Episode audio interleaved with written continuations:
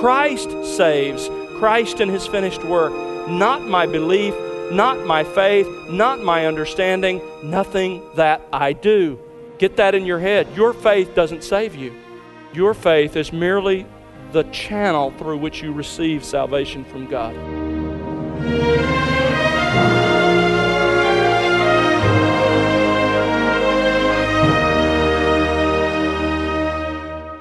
Welcome to The Word Unleashed with Tom Pennington. Tom is pastor teacher at Countryside Bible Church in Southlake, Texas. How exactly is salvation accomplished? Is there a role that you, the individual, plays? Hello again, I'm Bill Wright, and Tom has part 16 of his current series for us, titled This Is Your Life. Scripture always speaks of salvation being by or through faith never because of or on account of faith.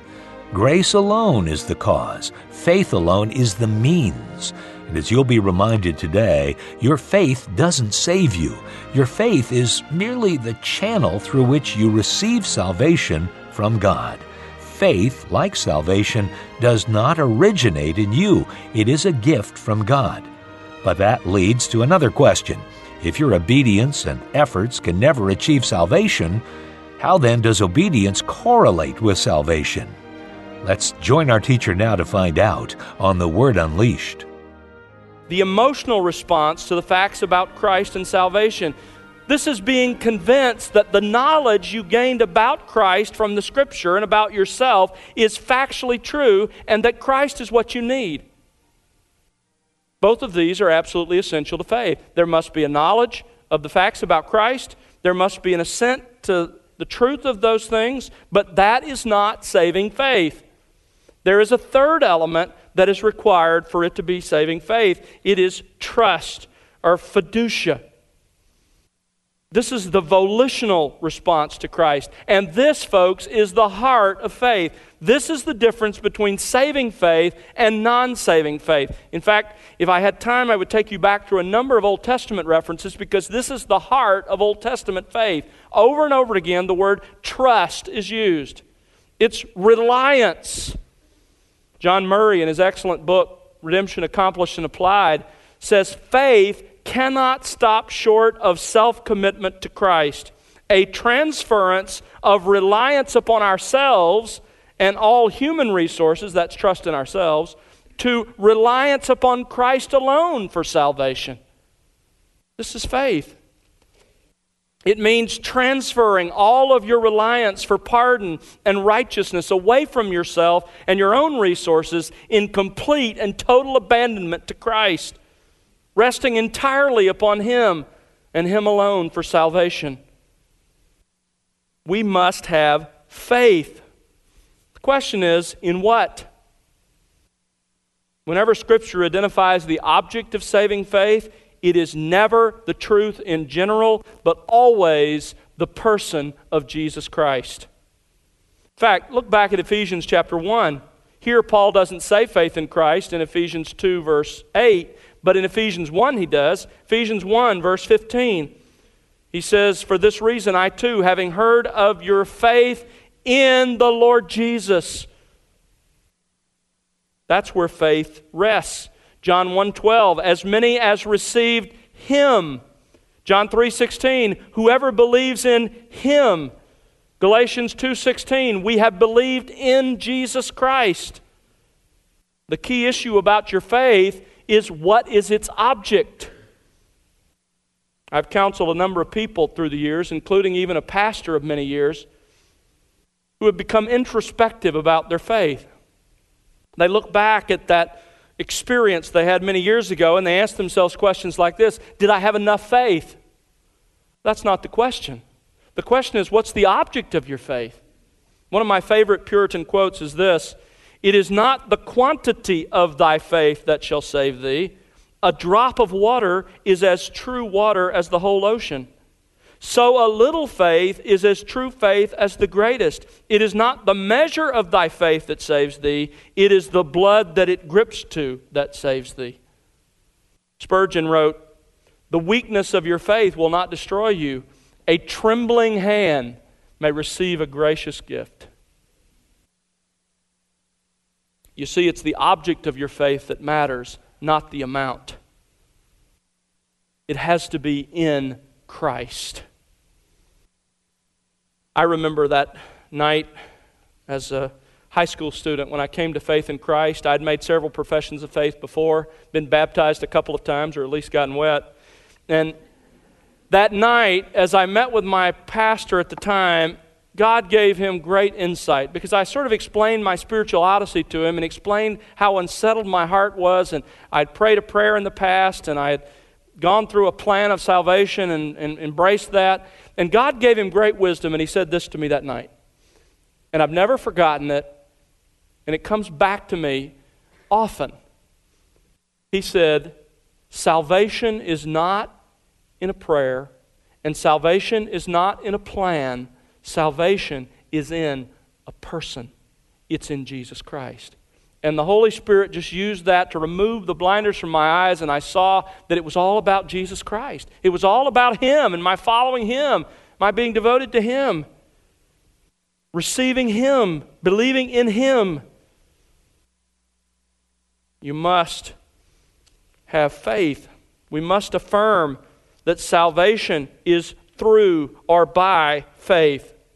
So, those are the truths that we must affirm about salvation. When you think about salvation, you must embrace the fact that it is a spiritual rescue accomplished by God. It is a past event with continuing results. It is entirely by grace, and it is through faith. You must affirm that. That is the gospel. But Paul, being a very wise teacher and knowing that our hearts are prone to stray from the truth, even with it put that clearly, moves ahead to tell us what we must deny about salvation. That's what we must affirm about salvation. But then he says, here's what you must deny about salvation. If you're going to embrace the biblical teaching about salvation, here are several statements we must deny. Number one, we must deny that anything in us is the source or cause of our salvation. Look at verse 8. For by grace are you saved through faith, and that not of yourselves, it is the gift of God. Now, there's a problem in this verse, and one that you're probably familiar with. The problem is with the demonstrative pronoun that. The question, since the early days of the church, is what does that refer to? And essentially, for 2,000 years, three answers have been offered. One answer says that that refers to grace. Now, I think this one seems the least likely because grace, by definition, is not of ourselves. So it would make no sense to say grace, which isn't of ourselves.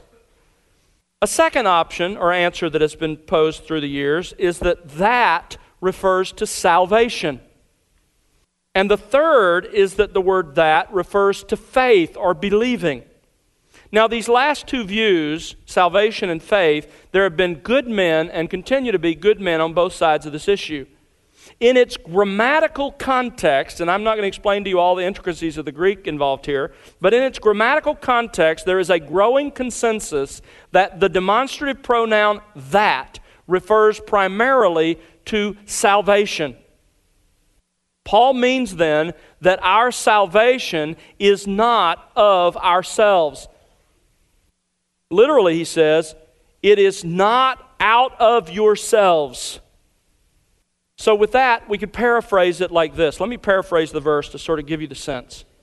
Paul's saying this By grace you have been saved through faith, and this salvation is not of yourselves, it is the gift of God. In other words, there is nothing in you or in me that is the source or the cause of God's rescuing us. You and I, if we're going to come to embrace a biblical gospel, must deny that there is anything out of us, anything in us that makes our salvation more likely. We must reject the idea entirely that who we are, that is, our background, our family heritage, our spiritual heritage, our personal righteousness, anything about us contributes in the slightest degree to a right standing before God we must absolutely deny that salvation, finds its cause or source in anything in us. There's a second denial that Paul makes here. Not only that anything in us is the source or cause of our salvation, but we must also deny that saving faith originates in us or is the cause of our salvation. We must deny that saving faith originates inside of us or is the cause that lies behind our salvation. Now, if our salvation in its entirety, as he's just said, is not out of us, he is also saying at the same time that faith is not out of us either, because faith is part of the salvation God grants. I think that's why there's been so much of a split in the interpretation of this passage, what Paul means here. Because I think the grammar argues for that, referring to salvation, but the context and the syntax argue that faith is included as well. So, in other words, I think Paul intends to say both. Let me paraphrase it again for you with that understanding.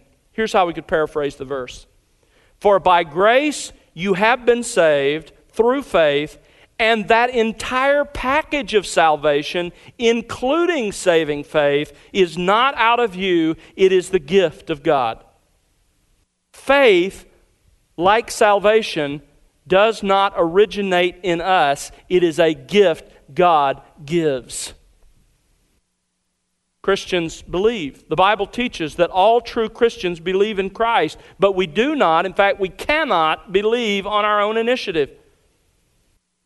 Acts 13:48 says, "As many as had been appointed to eternal life believed." Acts 16:14, a woman named Lydia, you remember Lydia?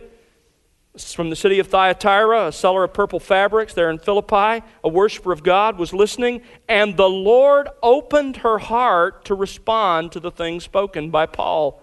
Acts 18:27 speaks of those who have believed through grace.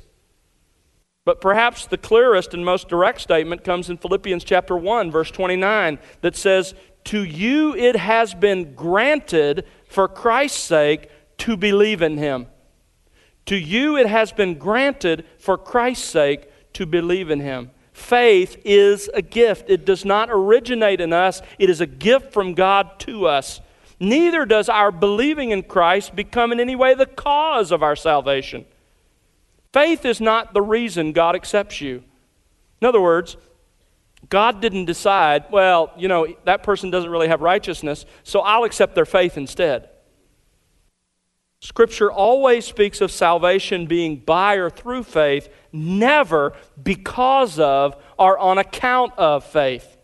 Grace is the cause, faith the means. B.B. Warfield, the great American theologian, writes this It is not faith that saves, but faith in Christ. It is not, strictly speaking, even faith in Christ that saves, but Christ that saves through faith.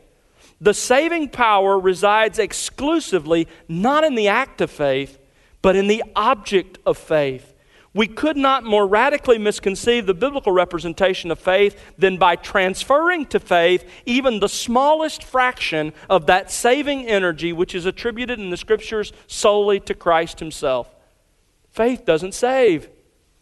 Lloyd Jones puts it like this We must always be careful never to say that it is our believing that saves us. Belief does not save, faith does not save. Christ saves, Christ and His finished work not my belief, not my faith, not my understanding, nothing that I do. Get that in your head. Your faith doesn't save you. Your faith is merely the channel through which you receive salvation from God.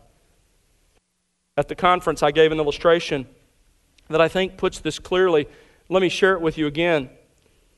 Imagine that you were traveling across country, but your car failed out in the desert somewhere, and you suddenly found yourself stranded in the desert, and after a couple of days, dying of thirst. But in God's good providence, I happened to pass you and drive past, found you, saw the car, recognized it, and in my car, I had a container with all the water that you needed to survive. But you had no container to hold the water. So I go back in my trunk and I fish around and I found a cup. And I gave you the water that you so desperately needed. That cup did not merit the water I gave you, it was merely the means by which you received it. And I'm the one who gave you the cup. That's exactly how it is with faith. It doesn't merit anything, it's just the means by which we receive the gift of a right standing before God, and God even gives us the cup. Faith has been granted to you, the scripture says. A third flawed view of salvation that Paul denies here, that we must deny as well, is that any human work, even obedience to God, contributes in any way to our salvation. That any human work, even obedience to God, contributes in any way to our salvation. Verse 9, not as a result of works. Paul uses two expressions to describe this reality. One is by the works of the law, and the other is by works. By the works of the law refers to earning salvation by obeying the Bible, by obeying the commands of God. And he says it can't be done. You can't earn salvation by obeying the Bible, by obeying the commands of God. First of all, you don't obey them. You can obey them. It can't be done. Then he uses the expression by works. This is a more general expression. It includes obedience to the law, but it is much more inclusive. It refers to any human effort, not just obedience to God's law, but any human effort, work, or achievement designed to earn a right standing before God. Paul here says in Ephesians 2 that salvation does not result from our own efforts of any kind. Paul makes this point over and over again. In Romans chapter 3, he talks about the first of them, the works of the law. Romans 3:20 he says, By the works of the law, that is, by obeying the law of God, no flesh will be declared righteous in his sight. For by the law comes the knowledge of sin. In 2 Timothy chapter 1, verse 9, he uses the other expression. He says, God saved us not according to our works, that is, to our general efforts, to anything we've done so the bottom line is whether you're talking about obedience to God's commands or whether you're talking about some human effort of any kind, nothing will give you salvation. Nothing you have done or can do, listen carefully, nothing you have done or can do or ever will do will earn one step toward a right relationship with God. Humanitarian efforts, generosity, baptism, church attendance, prayer, you fill in the blank. Nothing. In fact, think for a moment about the very best moment you've ever had in life, the most righteous thing you have ever done. The one thing that your mind goes to is the most altruistically motivated, the most clearly evidencing the love of God. Think about that event for a moment. And let me then tell you how God thinks about that event. Isaiah says, All our righteous deeds are like a filthy garment. The very best you've ever done is to God like a menstruous rag. And me as well. Our obedience, our efforts can never achieve salvation.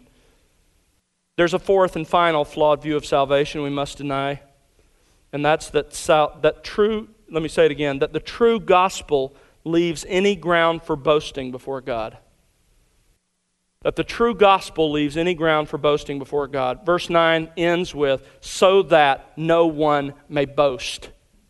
Here we get to the point behind these two verses. Why did God accomplish salvation the way He did? He did it not only according to verse 7 to display the glory of his grace, but in verses 8 and 9, we learn that he did it to destroy all human boasting. God designed the true gospel and true salvation to do this. That means that the true gospel will always demolish and destroy boasting. Any view of salvation that has its source in man or some contribution by man is not the gospel.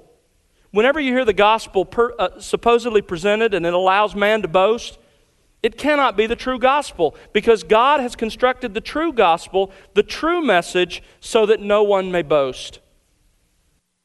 And if we contributed even the smallest ounce to our salvation, we would have cause to boast. That's what Paul says in Romans 4 2. He says, If Abraham was declared righteous by his own efforts, by his works, he has something to boast about. But then he says, But not before God. In other words, he's saying that's impossible. God has made sure that doesn't happen.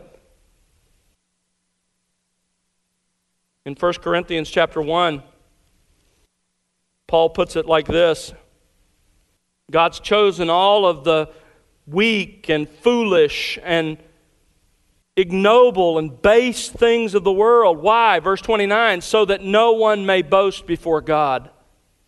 By his doing, you are in Christ Jesus, so that, verse 31, let him who boasts boast in the Lord. God has achieved everything in salvation so that our only boast is in God and not in ourselves. This is a clear indication of whether someone understands salvation by grace and has become truly saved. Ask yourself this question Has the salvation that you claim destroyed in you every possible cause for boasting in yourself? False believers boast in their own merit and in their own efforts. True believers see nothing in themselves or their own works that make them acceptable to God. In fact, let me show you that this is exactly what will happen at the final judgment. Turn with me to Matthew 25 as we finish our time together. Matthew 25. At the judgment, here we have a glimpse of the judgment that is probably the judgment that occurs at the end of the tribulation period with those who survive it, called the judgment of the nations.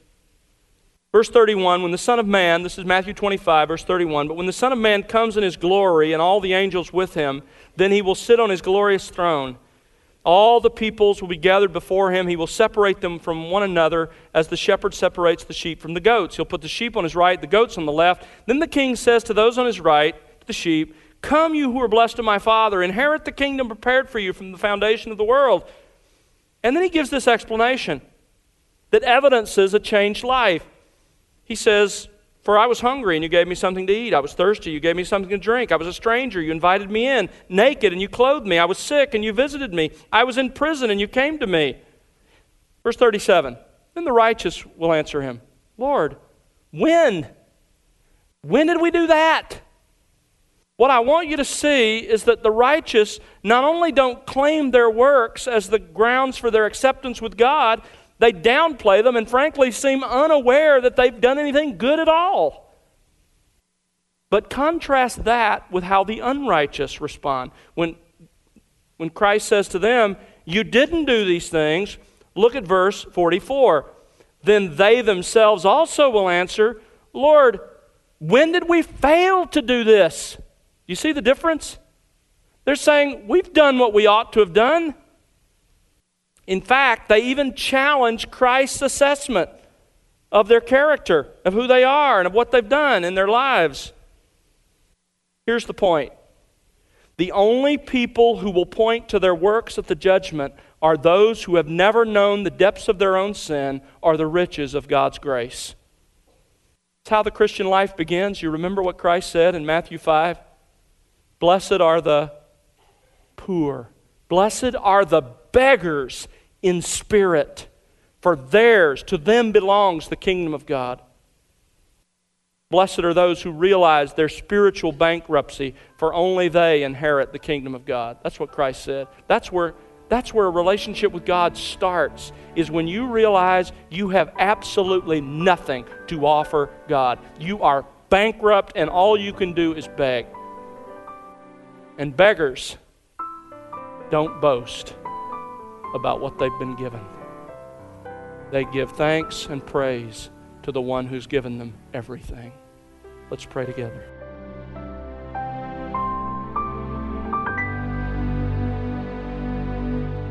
That's Tom Pennington here on The Word Unleashed with part 16 of his series, This Is Your Life. Tom will have part 17 for you next time, and we hope you'll join us then. Does the Bible speak about the government and structure of the church? In his book, A Biblical Case for Elder Rule, Tom Pennington presents in depth evidence from Scripture to show that God intends every local church to be governed by a plurality of godly men. In an age where a biblical ecclesiology is often neglected, it is critical to recapture what the Bible teaches about the structure of the church. Purchase your copy of Tom's book, A Biblical Case for Elder Rule, today at thewordunleashed.org. That's thewordunleashed.org. And now for Tom Pennington and the entire team, I'm Bill Wright. Thanks for listening to The Word Unleashed, exalting God's glory, explaining God's truth.